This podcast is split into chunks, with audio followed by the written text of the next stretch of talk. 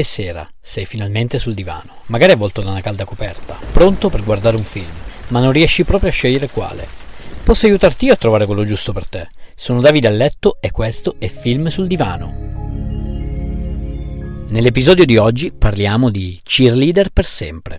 Lo potete trovare su Netflix, anno 2022, genere commedia demenziale. Nel cast abbiamo Rebel Wilson di Pain and Gain e Justin Hartley, il belloccio di Revenge. Stati Uniti, inizio anni 2000. Stephanie Conway ha tutto, una bellissima studentessa di origini australiane, super voti, capitano delle cheerleader, super popolare, fidanzata con il più bello della scuola.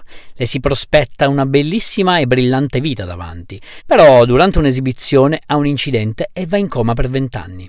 Nel frattempo il mondo è andato avanti, ma non per lei che si rifiuterà di ammetterlo e cercherà di riprendere in mano la sua vita laddove l'aveva mollata.